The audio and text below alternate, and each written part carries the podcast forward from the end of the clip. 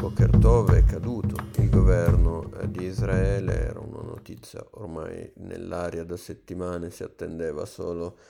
eh, la formalizzazione sostanzialmente è arrivata. E ieri sera e oggi ne parlano diversi quotidiani italiani ad annunciare la fine del governo israeliano a un anno dalla sua nascita il primo ministro Naftali Bennett e l'alleato con cui ha dato vita proprio a questa eterogenea coalizione di maggioranza in cui trovano spazio la destra, la sinistra e un partito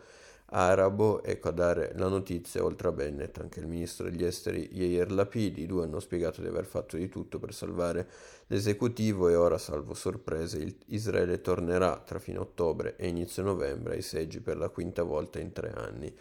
Perché ciò avvenga dovrà essere votata la legge per lo scioglimento della Knesset, voto che Bennett e Lapid hanno annunciato per lunedì prossimo. Il Corriere evidenzia come l'ex premier Netanyahu potrebbe cercare di bloccarla e provare a trovare una nuova maggioranza all'interno del Parlamento per sostenere un, un suo governo. Le previsioni quotidiane israeliani tendono a escludere questa opzione, si riandrà dunque a elezioni. Il collasso, evidenzia il foglio, è la prova che la crisi politica che attanaglia Israele dal 2019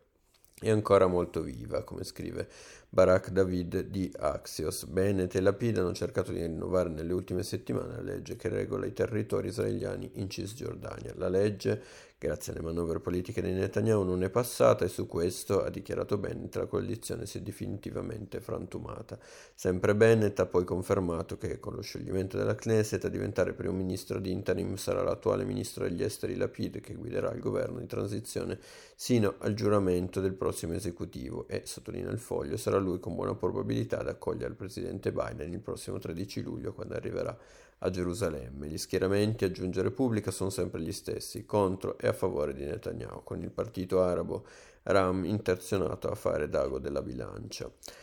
Eh, rimanendo in Israele si parla anche di pandemia, eh, come sapete anche in Italia si sta assistendo a un nuovo aumento dei contagi da Covid-19, lo sguardo è dunque rivolto a quanto accade anche oltre confine in particolare ad Israele, che è stata nel corso di questa crisi sanitaria un punto di riferimento ehm, a livello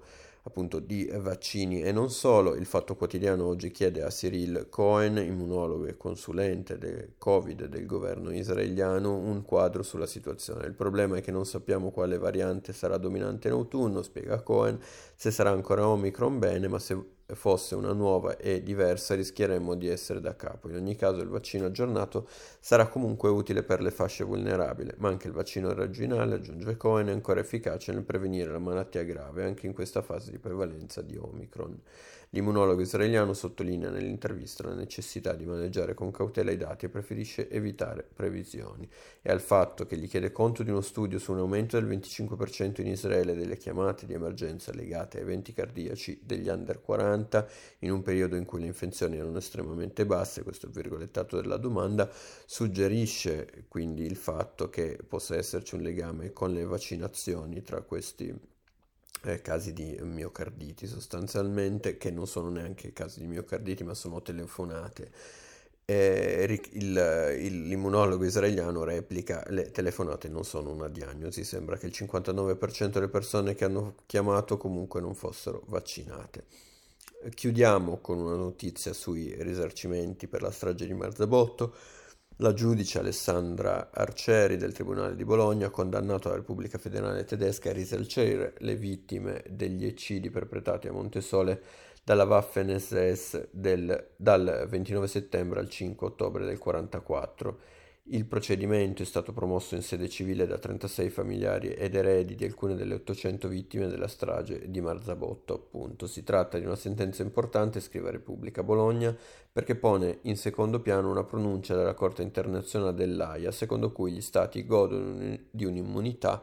rispetto a crimini di guerra commessi dai propri militari, confermando dunque eh, così il diritto, questa la sentenza, delle vittime a chiedere giustizia non solo sul piano penale, portando alla sbarra gli esecutori materiali dei crimini, ma anche civile, chiedendo conto eh, ai governi eh, che stanno dietro agli eserciti. Dunque, eh, questo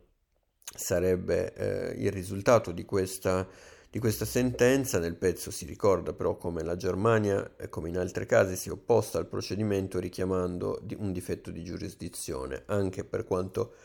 verrà quantificato, anche eh, quando tra l'altro verrà quantificato il risarcimento, sottolinea il eh, Repubblica Bologna, i familiari saranno ristorati, sì, ma con fondi messi a disposizione dall'Italia. Il presidente dei familiari delle vittime di Montesole, Gianluca Lucarini, ha eh, auspicato in un'intervista sempre eh, pubblicata da eh, Repubblica Bologna che questa sentenza porti l'AIA a rivedere le pronunce del passato e cancellare l'immunità dei governi rispetto ai crimini commessi dai propri eserciti.